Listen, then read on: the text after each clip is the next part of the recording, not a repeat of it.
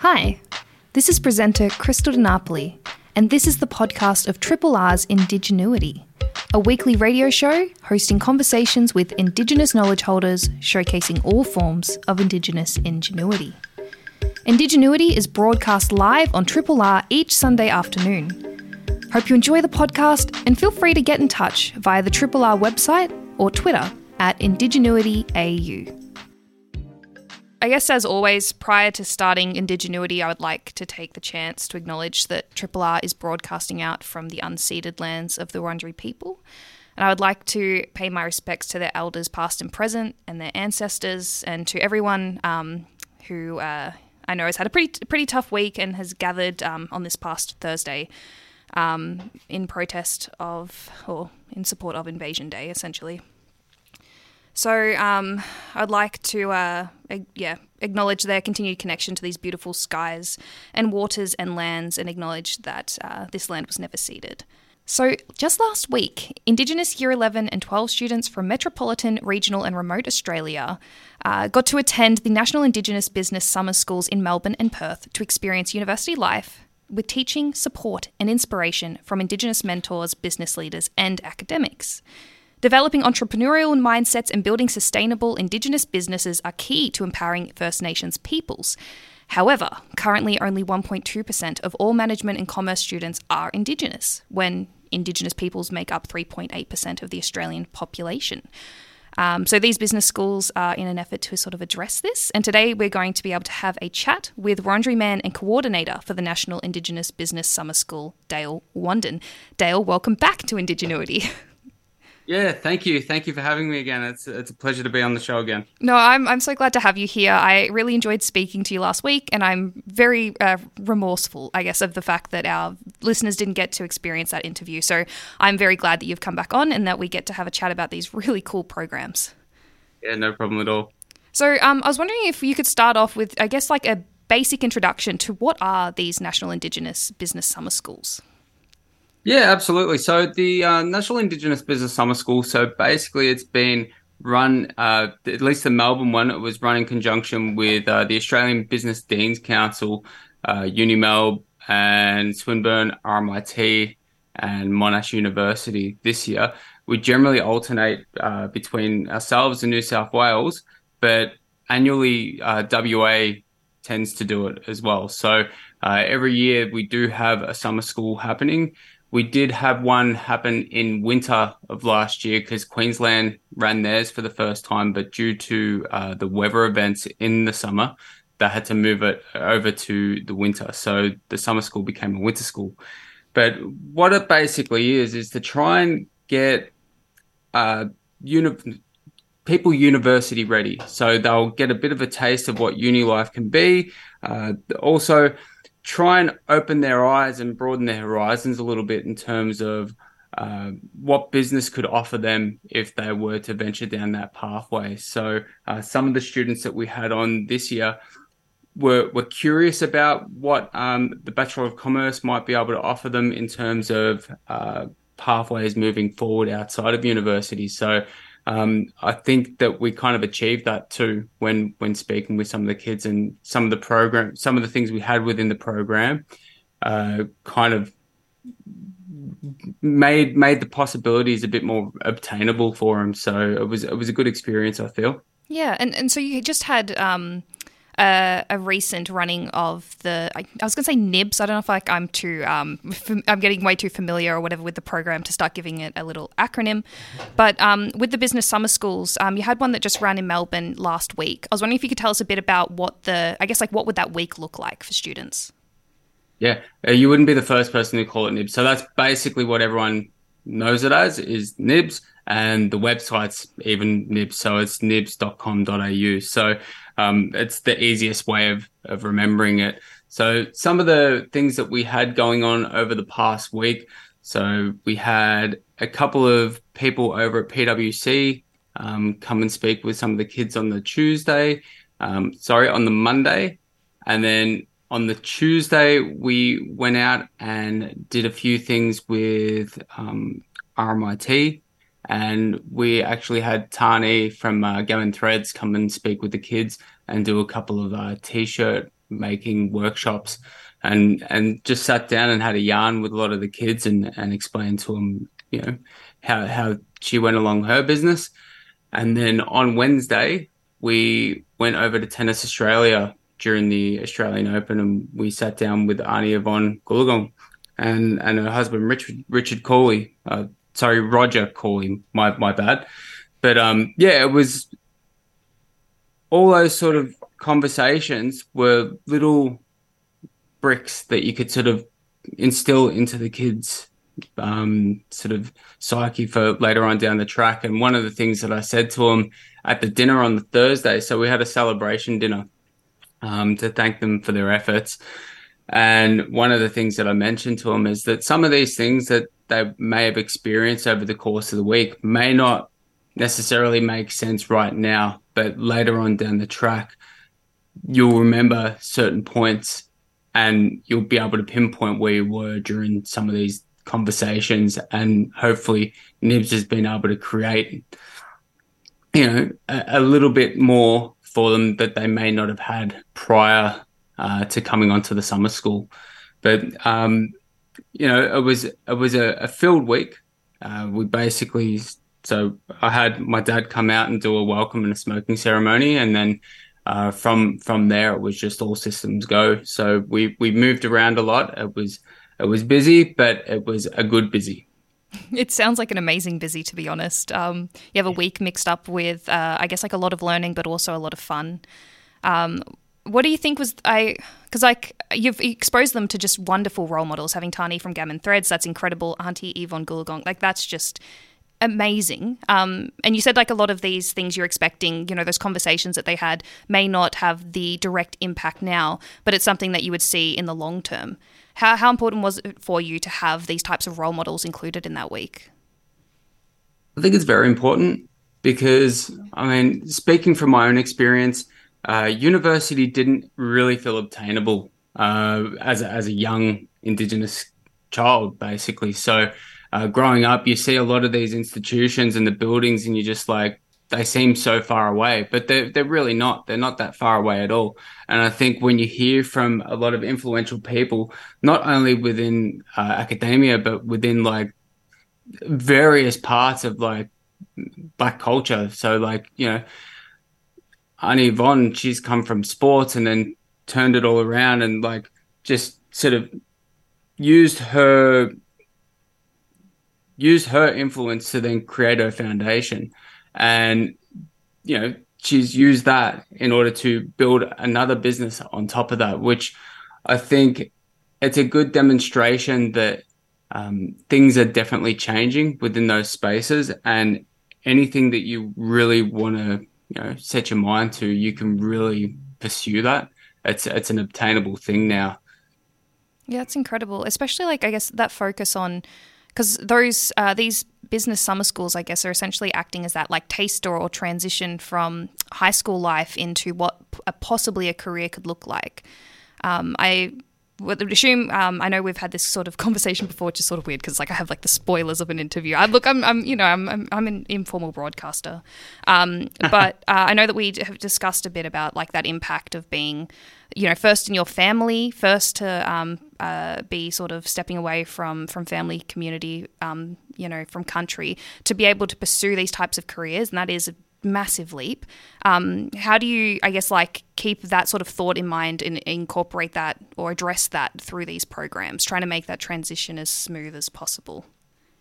So one of the things that we do have is we have a, a counselor that's on board 24/7 and available to all the students while they're while they're away from home. So, you know, if there's any any time where the students may feel a bit you know out of it or feel a bit homesick, we do have those services on hand. We also got a range of mentors from uh, this year. We had some from various different disciplines. So it wasn't just a, a business based sort of uh, mentorship. We had others that were doing a range of different disciplines within university. So you could sort of like pull from various different um, experiences, which I, I feel really worked with some of the students. But you know, we make sure first and foremost that their safety and well-being is at hand. And truth be told, um, my position outside of coordinating NIBS is a similar sort of nature within the university under the Faculty of Business and Economics, where, you know, not all students are going to be from Naarm. So a lot of students are coming from various different states, various different cities. So it's it's very easy to walk into some of these places and feel lost, and then it it can it can swallow you if you're not careful. So um, my position first and foremost is to make sure that the the well-being of the students that come through not only in this program but through uh, our faculty is is paramount so we we make sure that we look after them and we communicate that with the not only the students but with the parents and i feel as though that you know this this one in particular has been our best one and i feel we can definitely grow from that. Yeah absolutely. Oh and it's it's I don't know, it, it makes me very glad to hear a lot about your personal role as well with the university in the way that it's quite similar in helping students with that transition, but also helping retain students. Because I know that is something that can be quite difficult for us, like a lot of us mob, going to a very colonial sort of institution to study it. Like, there's so many different ways in which it can be very intimidating and um, difficult. And um, so it's good to know that there's that type of support to continue when students actually do enroll into these bachelors. And that, that sort of makes me think again about um, those statistics that, like I read out at the start, how only 1.2% of the cohort um, for commerce and business students are Indigenous or Indigenous identifying, when we comprise 3.8% of the Australian population.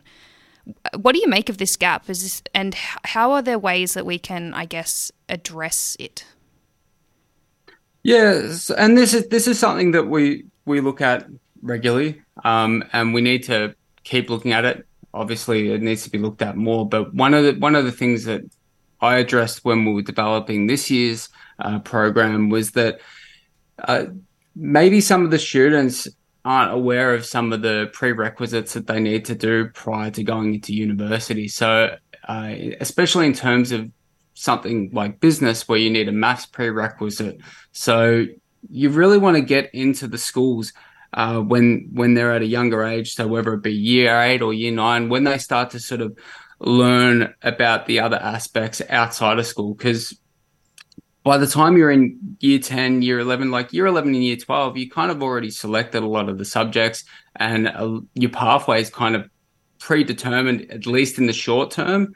And sometimes it can take a little bit more work to get where you're wanting to go. So I think um, addressing this for future programs we may even look at um, broadening uh, the the age bracket there, and and I'll definitely push forward that you know we speak to a few more year nine, year ten students, just so then we can give them the heads up. Hey, this is the prerequisite that you need. So, because um, I know again from from my own experiences that when you are going in one direction and then you find out that there's a roadblock, sometimes it's very easy to just sort of go, well, I'm just going to take a different pathway because this one, I feel like I've gone so deep into this one and I feel like I'm, I'm set up for failure now, or like I've got to, I've got to rewind the clock a couple of years back. And, and some mm. people feel as though they don't have the time to do that. So, you know, sometimes that can, you know, leave a sour taste in people's mouths knowing that, you know, they've got to do even more work to get where they need to be. So if we address that a little bit earlier, we may be able to sort of get a bit more people involved, especially in our sector. Yeah, definitely. Um, I think yeah, um, expanding the age bracket is really important. It makes so much sense, especially with the types of pressures that are put on students, you know, year nine and earlier to start making those hard decisions about what they might want to do as an adult, which you know most most adults aren't even sure when they turn eighteen. So um, I think uh, yeah, what you've said is very sensible and um, very exciting. It's nice to get a bit of insight into, um, I guess, like a different area of academia or like study. Um, so how how accessible are these programs? If, for example, like if any student was listening to this today, um, you know, how could they be on the lookout for the programs running next summer um, or potentially next winter? I don't know if you have anything organised. Um, and are there any like costs involved and stuff like that? Yeah, good question. So the the easiest way of uh, locating what we are uh, is from the previous website that we've just finished the last program on, which is nibs.com.au. So that's N I B B S mm-hmm. dot com dot au. And it'll have a range of the questions in the frequently asked questions. It'll also have an email on where you can contact. I'm the contact person for that. This is at least for the Melbourne uh, National Indigenous Business Summer School. Having said that, um, we can always pass on that information uh, to to the other areas because, as I said, it does alternate uh, within within states. Um, another thing is in terms of costs, we pay for the flights, we pay for the food and the accommodation while the students are down here. The only thing that the students really need to pay for is if they need spending money to, you know, if there's anything that they've forgotten um, that they need to go down the shop or get, or you know, with this program, we gave them uh, half a day to sort of, you know, see the sights of Melbourne and go out with the mentors and do a bit of shopping. So if they wanted to, you know, go out and buy some clothes or have a coffee or something like that um, out in Melbourne, they're they're more than welcome to do that. So, but otherwise, everything's paid for. That's incredible. Uh, that's I, it makes me so excited that there are programs available like this because I know it can be very insightful especially at those uh, those high school ages when you, you have all those questions, you're thinking about the future, and to be able to have a taster like this and to get that insight, not just about um, even business as an opportunity to study, but also just you know what university's like if it's something that um, you might want to pursue. So I really am um, really grateful for your work, Dale, and thank you so much for coming back on to Indigenuity as well to have this chat with me. Um, I wish you all the best with the uh, the the schools next year. Same to you, and I hope to speak to you all again. Yeah, looking forward to it. Thanks, Dale. So, we've been just chatting with Dale Wandin, who is the coordinator of the National Indigenous Business Summer Schools. Um, if you're just tuning on now, um, you can actually go back after the show and have a listen to our interview going to rrr.org.au, um, looking up Indigenuity, and you can see any of our past interviews, as well as the fact that Indigenuity is now a podcast. So, you can also find our episodes anywhere where you find podcasts, which is excellent. So, um, you know, this show is airing a few days after Invasion Day. And I feel like I would like to acknowledge just a few things about this time of year and the way it makes me feel and the things that we're thinking about um, before, you know, everyone starts to sort of forget. For one, I just really, really, really want to give a very sincere thank you to um, warriors of the Aboriginal Resistance War for putting on just once again, just an incredible day. Um, I can't even. It's you know it's it's an experience that's really hard to put into words. Um, this time of year is so heavy, and yet in these gatherings, um, you know, gathering at the foot of Parliament House um, to listen to just so many aunt, aunties and uncles and incredible speakers um, share their perspectives. You know, there's that bit of inspiration and hope within the dark um, and they've just done so incredibly this year. And I've heard so many things that have really stuck with me.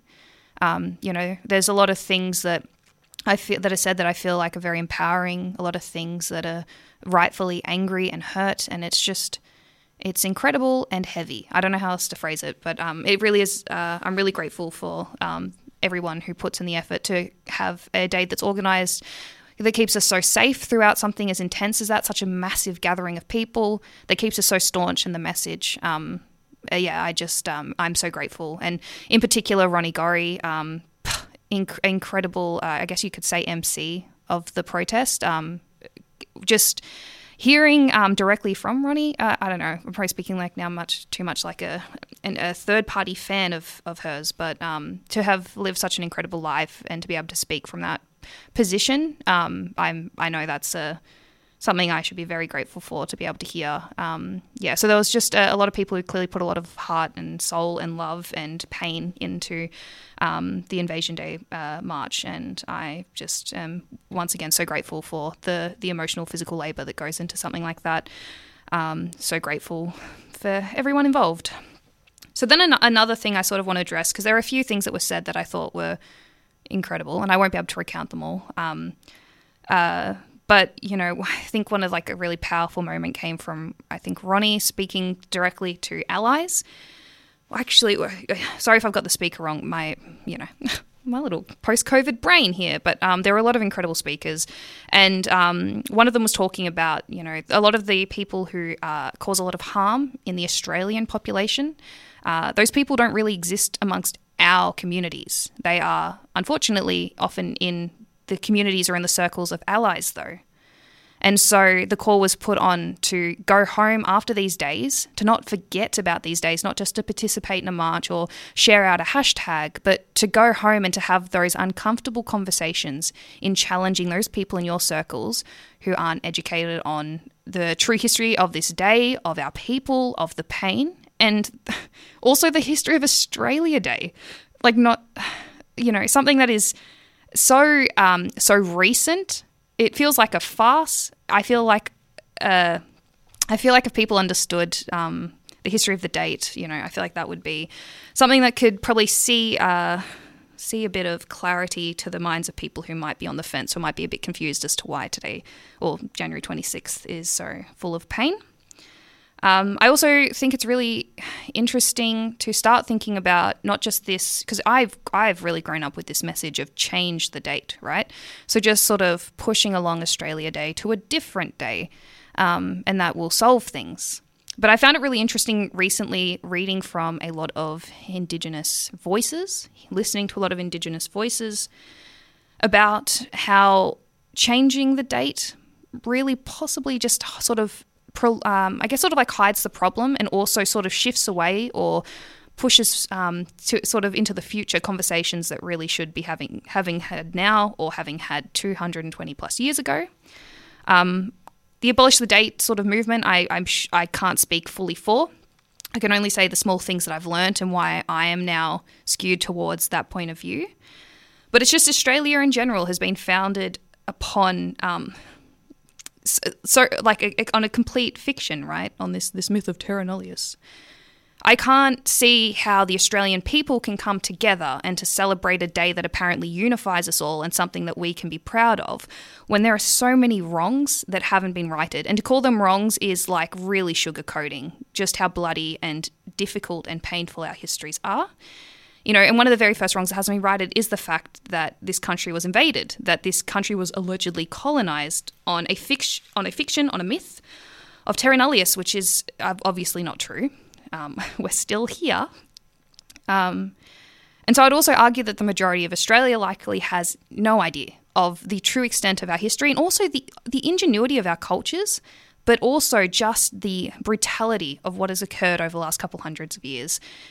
I, I feel like most people in Australia can't know because I know that I am so lucky to be surrounded by mob and to be hearing from uncles and aunties telling me their experiences or their family's experiences.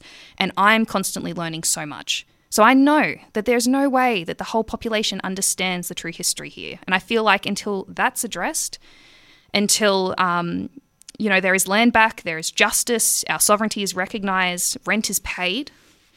I feel like um, pushing Australia Day to a different day, it's still not going to be a unifying day. It's still probably going to carry a lot of this heaviness. And so I think it's um, just, you know, I'm stating it here now just in case it's the first time that you've probably heard about this idea, to maybe familiarise yourself with the different arguments surrounding January 26th, um, talking about changing the date, talking about abolishing the date. Um, educate yourself, see what makes sense to you, um, and hopefully educate maybe those people in your circles who um, really might just be completely lost and have no clue. And that's also leading to my final point is just as well as keep having these conversations. This is such a tough time of year for mob, and I've seen the impact it's had once again this year, as always. You know, this is this is a time of year where we have to deal with so much crap and harassment and having to see something that causes us a lot of pain just being sort of like debated for fun by politicians in the media, by trolls on Facebook or whatever other social media. This is a very difficult time of year. And then we tend to just stop having these conversations. And then all of a sudden, January rolls back around again, and then we have to go through this again.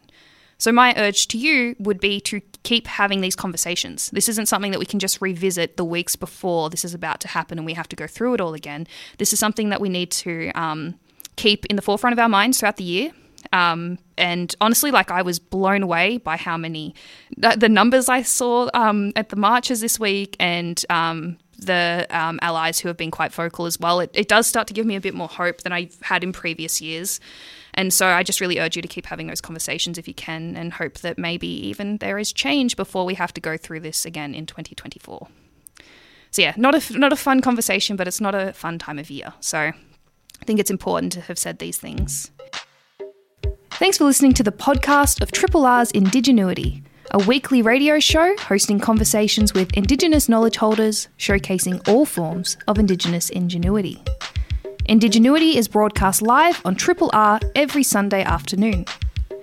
Hope you've enjoyed the podcast and feel free to get in touch via the Triple R website or Twitter at IndigenuityAU.